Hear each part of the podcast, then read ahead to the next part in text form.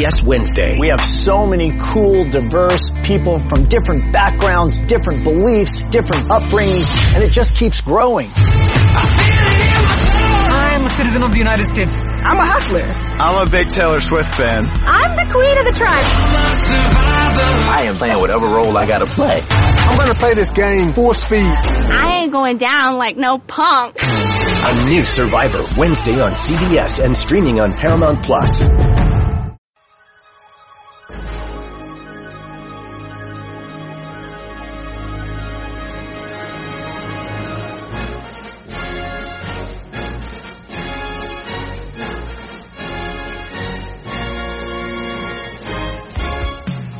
Good morning, Bucknutters. It is Sunday, December 15th, 2019. I am Dan Rubin. This is Bucknuts Almost Live, our in-season Sunday morning podcast. Sure, there was no game this week, but there's plenty to talk about. And to take care of it, we brought in two of the finest. The Dean of Ohio State Recruiting, Bill Kurelic, will join us in just a second. He'll be followed up by the People's Champ, Matt Baxendale. Bill, how goes it for you on this gray Ohio morning? Goes well. I'd like to see a little sun out there, but so be it. December in Columbus, but going well. Same deal in the Gem City. Let's get to another city, New York City. There were several Buckeyes in attendance, two current Buckeyes, one former Buckeye. Justin Fields and Chase Young came in fourth and third, respectively. That's another topic in and of itself. Joe Burrow won the Heisman Trophy believe it or not, people, there was a time when Ohio State was going to add him as a quarterback that Buckeye Nation was not too pleased. He was not heralded. He had no other offers. Bill, you were one of the ones who was on the trail with him early. We're going to start with this because, as I said to you before the show, if there was a bigger champion of Joe Burrow behind the scenes than you, I do not remember him. You were on point with him from the start. Talk about what it was like to see him go from literally a guy who nobody wanted to you know, highly decorated college football player in America? Well, I, I guess I would start with, you know, I'm not sure it could happen to a better family. Um, you know, Joe Burrow, his mom, dad, I got to know them well, and uh, just great people. Um, so, I, you know, I'm happy for Joe. You know, he's worked really hard to get where he's at, and um, you know, the and they're they're such nice people. They, you know, I went to uh, one of his games, uh, and I traveled two and a half plus hours to get to it on a Friday night, and he really and his family really appreciated that. I mean, they're just, you know, uh, they get it, so to speak, and uh, you know, the situation he was in, you know, he he he ended up going to Ohio State and. Uh, you know the Buckeyes realized that you know he's a guy that could help the program, and you know he ended up in a battle for the job, and obviously that didn't turn out exactly the way he wanted it to. Uh, went off to LSU, but you know I thought it was really neat last night on uh, at the Heisman ceremony how many times that uh, he mentioned Ohio State and the state of Ohio. And I thought that was great for him, his family, and for Ohio as well as Ohio State. So, you know, kudos to Joe. Um, at, one point, I, I was at the uh, Elite 11 regionals, and it was at Ohio State, and uh, I thought he performed really well. I thought he was the best quarterback there. He did not get selected for the Elite 11. Uh, someone named Alex Malzone uh, was selected out of Michigan, and and I, I just I I just did not understand. You know, Alex Alex Malzone was about a six foot one quarterback who did did okay, uh, but I looked at Joe Burrow and the potential, and, and I saw a six foot three kid who uh, threw the ball pretty well and made plays, kept them alive with his legs and all, and I, I, I it just kind of amazed me. And you know, we know how that turned out. Joe Burrow wins the Heisman, and Alex Malzone didn't make it. And that's not a knock on Alex Malzone. It's just that that uh, you know Joe Burrow was was under the radar for so many people, and I'm just uh, uh, kind of uh, happy for the whole family, I guess you'd say. I can only echo those sentiments. those in Ohio are going to get to see plenty of Burrow going forward. He'll be with the Bengals. Um, truly a, an unbelievable ride for him and his family. And um, I agree. It was really cool to hear him refer to Michigan as that team up north, or to, you know, when he got the award announced, he went and thanked everybody from the LSU side. And before he hit the stage, he stopped and thanked Ryan Day and Mick Marotti. And I couldn't help but think that if you were a quarterback getting recruited to Ohio State, and listen, if you're looking at your future, sometimes you have to look at the worst case scenario. And I assume when you're a recruit, that's it. You'll have to transfer if you get somewhere. However, if you do look at that situation and see the feelings Burrow has for Ryan Day and Ohio State, and then you know that Ohio State has helped everybody who wanted to transfer get to a better spot, would you agree that that that has helped them in recruiting in terms of like an overall vibe?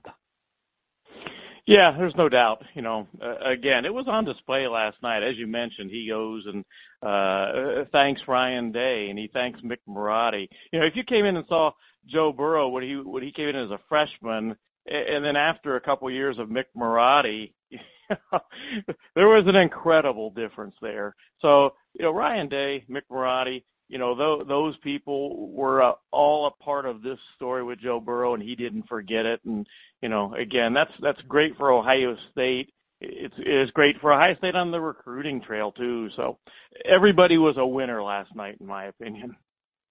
And keep in mind, he was on stage with two Ohio State players, one on offense, one on defense, at the key positions you want to recruit. So that's very good. And kudos to Burrow for picking Justin Fields to win the Heisman next year. He's going to open as a serious Vegas favorite. Let's get to some other current events. We are now used to this. Every season, Ohio State has tremendous success. Their assistant coaches are up for bigger jobs. This one is Jeff Hafley to Boston College. He's only been here a year. He's made a tremendous impact on the field. Uh, his NFL approach to the secondary has been just lights out. Bill, how does this affect recruiting? Hafley has been in the ear of a lot of recruits, both committed and on the radar. Take us through what happens now with Hafley's guys and uh, how you see things going. You've spoken to a lot of them. Well, kudos first uh, to, to Jeff Hafley. You know, he he he earned that uh, job at Boston College, so to speak. You know, the, transformation of the Ohio State defense this year, him and Greg Mattison and and Al Washington coming in as well and Matt Barnes, you know, the transformation of uh, the Ohio State defense has just been spectacular. So, um, you know, kudos that, that Jeff Hafley. Uh, almost all coaches that are assistant coaches aspire to be head coaches, and and uh, you know, and kudos to Ryan Day too as well because uh, you know Ryan Day you know plays a part in that, and, and uh, it's it's great that he helps his coaches get to the ultimate goal. So uh, again, but as far as the the recruiting, you know, the Ohio State staff has done a great job. You know, this is a hard time when when um, you know one of your uh, uh, top recruiters, Hafley was is number three in the country in the 247 Sports Recruiter rankings. Um, you know, when one of your top recruiters, who has recruited some of the you know some really outstanding players for this class, takes another job right before the early signing period starts. That's tough, but the Ohio State staff was prepared for this. They were working on it uh, just in case it happened before the fact. They were working on it on Friday night, on Saturday morning, and it's all looking pretty pretty pretty good right now. Um, I expect uh, Jeff Hafley was involved with seven recruits, um, and I expect at least six of them to sign with Ohio State. I I think that's what what is going to happen. I on Wednesday, the first day of the early signing period. The one in question uh, could also sign with Ohio State, that being Clark Phillips.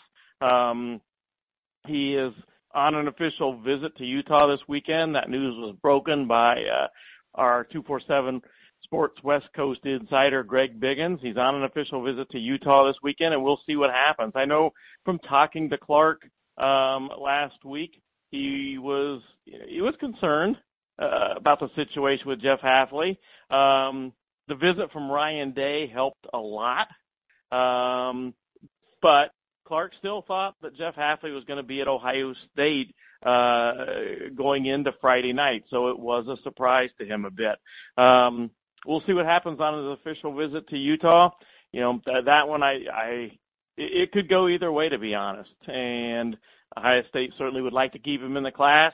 If they don't, then still they've done extremely well and and done a great job of working with the other players that Jeff Hafley recruited, and Jeff Hafley has helped to keep them at Ohio State as well, for that matter.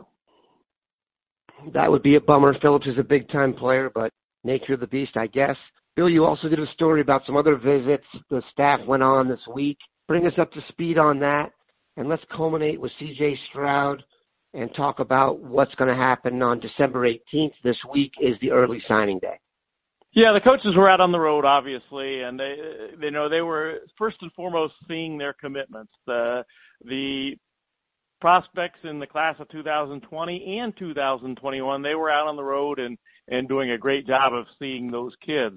Um, and those visits uh, helped what has happened with the kids that Jeff Hafley recruited in that they um, are for the most part staying with Ohio State. But they also are making stops to a lot of uh, 2000 top 2021 kids that they have been recruiting. Uh, one of them, of course, as you would expect, was Donovan Jackson, who uh, had quite a week. He was visited by Ohio State as well as all his other top choices, including Nick Saban at Alabama. Uh, I still think that when he announces January 8th, that is going to be one for Ohio State, and that would be a big one. Um, and then obviously they made a stop to CJ Stroud to see him. Uh, they did that on Thursday. Uh, as I posted on Bucknuts, Ryan Day was there, Mike Yurcich was there. Uh, that was just ahead of him leaving for Ohio State. He then got on a plane on Thursday afternoon around two o'clock and flew to Columbus. Um, his official visit this weekend. Uh, you know, we'll see how everything turns out, but I still, um, as of Sunday morning, like the Buckeyes' chances to add him to the recruiting class. And you know, what a what a coup that would be. Uh, when you get one great quarterback in your class, that's fantastic. If you're able to get two, that's an absolutely grand slam. And the Buckeyes, of course, already have Jack Miller. We'll see if they add C.J. Stroud. I, I continue as again as of Sunday morning to like my pick of a crystal ball to him to Ohio State. So, what percentage of the class do you think will be in the bag on early signing day, and then who plans to be here early? Well, I, I think you know obviously the staff is going to go and, and try to get every one of the commitments to sign on Wednesday, and I would not be at all surprised if that were to happen. In fact, um, I, I think it's more likely that happens than it doesn't. So they'll hopefully sign every one of the commitments on Wednesday, the first day of the national signing period. As far as who's going to be the early grads, uh, a long list. They've done a great job of. Uh, uh, they're going to have an infusion of outstanding talent. Um, Jack Miller will be an early graduate, and so will C.J. Stroud. Again, Buckeye fans hoping he is in the class. And then you you know you kind of go down the list, and there's uh, a grand total of 14 of them, uh, not including Stroud, that are going to be early graduates. You've got uh, LaRue, Cavazos, uh, Smith-Njigba, uh, Scott Jr., Paris Johnson, Fleming, uh, Clark Phillips, providing that he stays with Ohio State, uh, Darrion Henry, Luke Wypler, uh, Jacoby Cowan, Kourt Williams, uh, Mookie Cooper, and Ryan Watts. Those guys are all planning to be early graduates, early enrollees. Very, very impressive list an even more impressive update from the best in the business. Bill, have a terrific Sunday, brother. You too, Dan. Take care. Baseball has begun, which means you need to listen to Fantasy Baseball Today in 5, part of the CBS Sports Podcast Network. Join Scott White, Chris Towers, and me, Frank Stampfl, every Monday through Saturday as we deliver all of your fantasy baseball needs in just five minutes. We'll break down the biggest performers, news, and prospects who could make an impact this season. Make sure to download and follow on Apple Podcasts, Spotify, the Odyssey app, and everywhere else podcasts are found. Welcome back, Bucknutters. We are pleased to be joined by the people champ, Matt Baxendale, he of the Christmas party circuit, playing hurt this morning. Bax, how goes it? Hey, you know, the players aren't the only ones on the banquet circuit this time of year, let me tell you that. Uh, I am up and at 'em after uh, multiple nights in a row of fun holiday celebrations. So as his waistline expands, so does his ability to speak on the Buckeyes. Last night I spoke to Bill about this at length, but it was kind of a celebration for a non-Buckeye, and I put that in air quotes because everyone knows Joe Burrow is really a Buckeye. Your thoughts on the evening and how Burrow handled it and the Ohio State vibe throughout? Well, I mean, Joe Burrow certainly is a deserving winner. I don't want to take anything like that away from him. He had a heck of a football season. Um, I'm just not sure how he became the consensus king runaway winner, like record setting separation winner. It that that part to me seemed a little I, I just don't understand it. Like there's a lot of years where like, you know, you have one guy who's really good and the rest of the Heisman finalists are kind of just there. I don't get it. This year, you have Justin Fields with a 40 to 1 touchdown interception ratio. You have Chase Young with a everybody will tell you he's the best player in America, but he won't win the Heisman because it's a quarterback award at this point. Um, you have multiple other guys. who should have had some semblance of, uh, you know, presence in the voting. Like, I don't understand why Joe Burrow's year makes him the runaway all-time record setter in terms of votes at quarterback. Uh, you know, and it, it, it was like he's had a good year, but so have some other people on undefeated teams too. I, I, just, to me, it seems like there's a significant just discounting of what everyone else did. I don't know how in the hell Jalen Hurts finished second. Uh, that part to me is mind-boggling. I would have figured some, some somewhere along the line these Buckeyes would have gotten a little bit more credit, but it you know it is what it is, and Joe Burrow is a, certainly a deserving winner. I just don't get how 90% of people had him in first place of all the voters. It, it, to me, that seems beyond the pale. I don't know who these voters are at this point. The Heisman voting is uh, has long been a question. This year's another good example of it. You know, that said, Joe Burrow gave a great speech. You know, it, it was obviously a coronation for him. They they talked to Jalen Hurts first because I think ESPN figured he'd finish last, and they did the two Buckeyes mostly together. And it was a cool story for OSU being the first school ever to have a defensive and offensive player there. Um, it wasn't like the college football awards on Thursday, which was just the m- most ridiculous show to watch in terms of OSU being disrespected. Uh, but in the end, a guy who I think most of us consider to be a Buckeye, still to this day, is now a Heisman Trophy winner. I'm sure he had purple on, and then you know that's his uh that's his his his, his secondary school at this point, and you know, I think a lot of us look at Joe Burrow and still consider him to be one of our own. And, you know, he certainly deserves congratulations. And I came out of the Heisman feeling like, hey, you know what? Maybe the right guy won, but the margins were ridiculously off from the way I would have felt about the vote. Your point on Jalen Hurts is one that I mentioned earlier. That's somewhat of an indictment of the award if that guy finishes second. There is no way Jalen Hurts could be looked at as the second best player in college football this year. That's not even within the realm of reason. So, kind of silly. Moving on. Speaking of moving on, Jeff Hafley will leave Ohio State to become the new head coach at Boston College. Congrats to him. One year in Columbus. This does not make things easier in Ohio State, though. I talked about the recruiting side of it with Bill let's move on to the on the field side. What concerns do you have about a coach being distracted during playoff prep? Now, this is standard operating procedure for Ohio State. They're always going to have coaches in this mix. What's your feelings on the Hafley situation going forward and how it might affect the game against Clemson? Well, the Hafley situation is kind of unique because I think we all figured we'd lose him almost certainly after next year. So him leaving this year, the only real surprise is that it's for flipping Boston College. Uh, I, I I think the guy, if he had stayed another year, might have had some serious level Power Five jobs clamoring for him. Uh, he might have had some NFL jobs clamoring for him. So to me, it almost feels like Hafley settled for Boston College. You know what I mean? Like I feel like he he could certainly get a better job than this, but he's an East Coast guy. He wanted to be out east, and let's be honest, how many Power Five jobs are east of Penn State? You know what I mean? That you have Rutgers and you have Syracuse and you have Boston College, and that's it. And so, of the three, I guess BC's the best job. So, but uh regardless of what I think of the Boston College job, Jeff Hafley is gone. Uh, he'll be there for the bowl games. Uh, obviously, he's going to be sort of a split focus guy at this point. Um, it's also going to add more to Ryan Day's plate in terms of having to find a new coach. And it's very difficult to interview new coaches and recruit at the same time with the early signing day. You know, there's 18 things going on now. I imagine Ryan Day didn't go to any holiday parties last night. I imagine he went to the Heisman ceremony and then immediately started recruiting and or trying to call people to set up interviews, uh, you know, to, to replace Jeff Hafley. So in terms of prep, I mean, obviously Greg Mattison's going to have to take on a little bit more of the, uh, of the preparation side of things here because Hafley's going to be busy recruiting for Boston College at times. They're going to have to have some sort of schedule figured out the next couple weeks where he can essentially do both.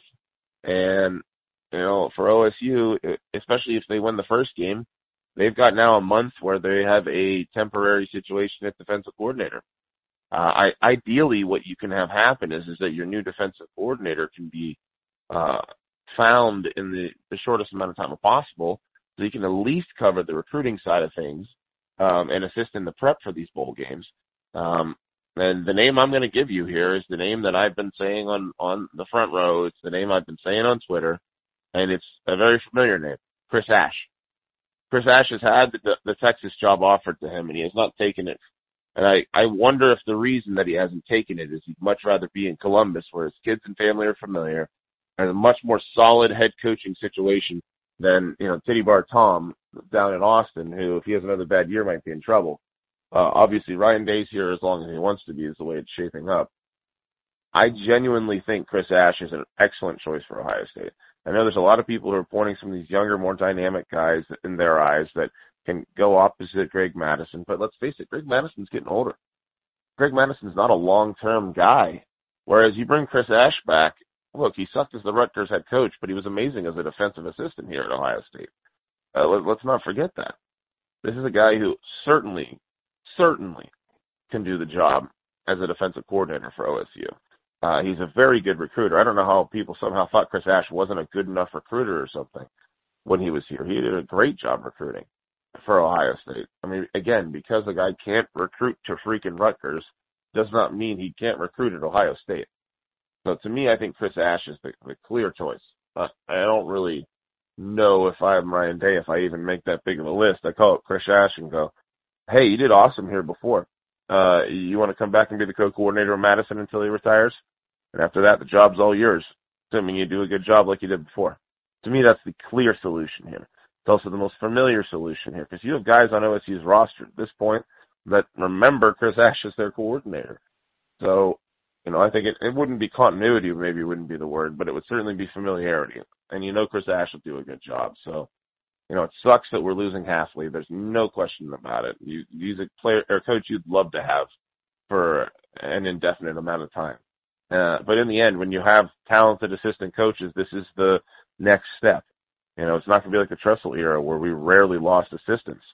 And I think when you aren't losing assistants, maybe it's an indictment as to what your assistants are doing. So, uh, happy trails to that Jeff Hafley. Hopefully he goes to Boston College with a national championship ring. And, um, you know, like I said, let's bring on Chris Ash. I think he's the solution. I think Chris Ash will be the choice. If it's not, my expectation is Dave will dip back into the pro ranks and pull a younger guy out of there that we haven't heard of yet. Stay tuned to that. Bax. Ohio State entered the Big Ten championship game as the number one team. They emerged as the number two team, and now they play the number three team, and the national consensus is they have no chance against the number three team. What has changed? Why is Clemson now, public arena, such a prohibitive favorite? Yeah, it's mind boggling. I actually looked at CBS's quote expert predictions and everybody picked Clemson. Like every single person on their panel. And this ridiculous group think is kind of the same way we got Joe Burrow as the runaway Heisman winner because ESPN pushed it. And everybody was kind of like, yeah, yeah, Joe Burrow Burrow's clearly the man. You know, this is what happens when you have outside influence on voters who are sheep. But I think at this point, it's like everybody went, oh, now we're going to talk about Clemson finally. Let's ignore the fact they've played no one this year. Let's ignore the fact that Ohio State's the first team ever to go undefeated in a nine game conference schedule. They've had a average margin of victory of like five touchdowns this year. They haven't had a game within 10 points. Uh, to me, it's mind-boggling that no, like the lack of respect Ohio State had. That's the number one topic of this week's entire bucket of bullets. Uh, there just have been so many instances this week of Ohio State being kind of ignored or pushed to the side or, you know, degraded, if you will. I mean, from little things like Chris Fowler not even mentioning that, that OSU could potentially be DBU at the Thursday award ceremony for for the um down in Atlanta. Or you you also have, you know, the fact that a guy who was mediocre this year, in Grant Delpit, winning the Thorpe Award over, over Jeff Okudah. Little things like that are going to be motivators for this Buckeye team. But I don't understand all of a sudden why this Clemson team is better than Ohio State when they haven't played anyone this year. We all know what they are. They're a darn good team. I think Clemson's the second best team in the country behind Ohio State. I will say that. But you should be having, it's a pretty even game. You should be having a 50-50 split. It shouldn't be, all right, cool, Ohio State's here and now Clemson's going to win. That's the attitude that we're getting and it's ridiculous. And the other thing I want to throw out there about this whole lack of respect thing is good. I love it. I'd much rather everybody in the country be crapping on Ohio State left and right, saying, yeah, yeah, yeah, Clemson's going to play LSU. We're going to see a real championship because they're from the Southeast. Versus everybody out there slobbering all over Ohio State because they're so awesome and so great. I like that they feel slighted. How many times do Heisman Trophy winners win championships? Not many. Ask Marcus Mariota how that went against the Buckeyes back in 2014. So I, I'm look, I'm mad that they're being disrespected, but I'm also glad they're being disrespected, if that makes any sense.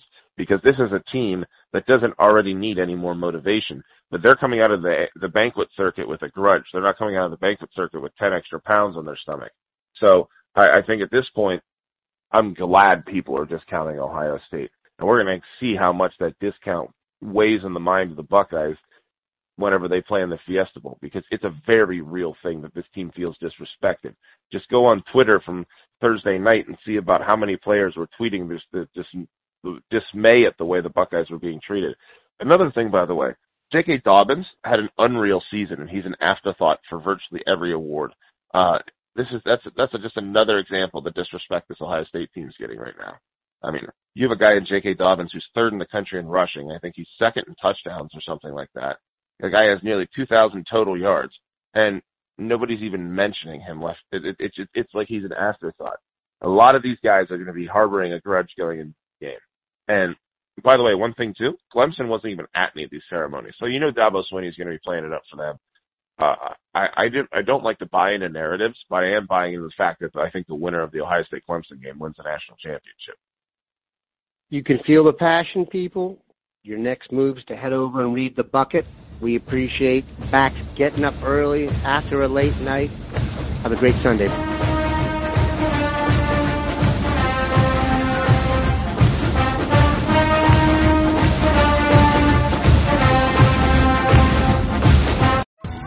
Survivor 46 is here, and so is On Fire, the only official Survivor podcast. And we have a twist this season. The winner of Survivor 45, Dee Valladares, will be joining us every week. We're going behind the scenes of the biggest moments, the how and the why things happen, and the strategy and analysis you can only get from someone like me, a Survivor winner. Listen to On Fire, the official Survivor podcast, wherever you get your podcast.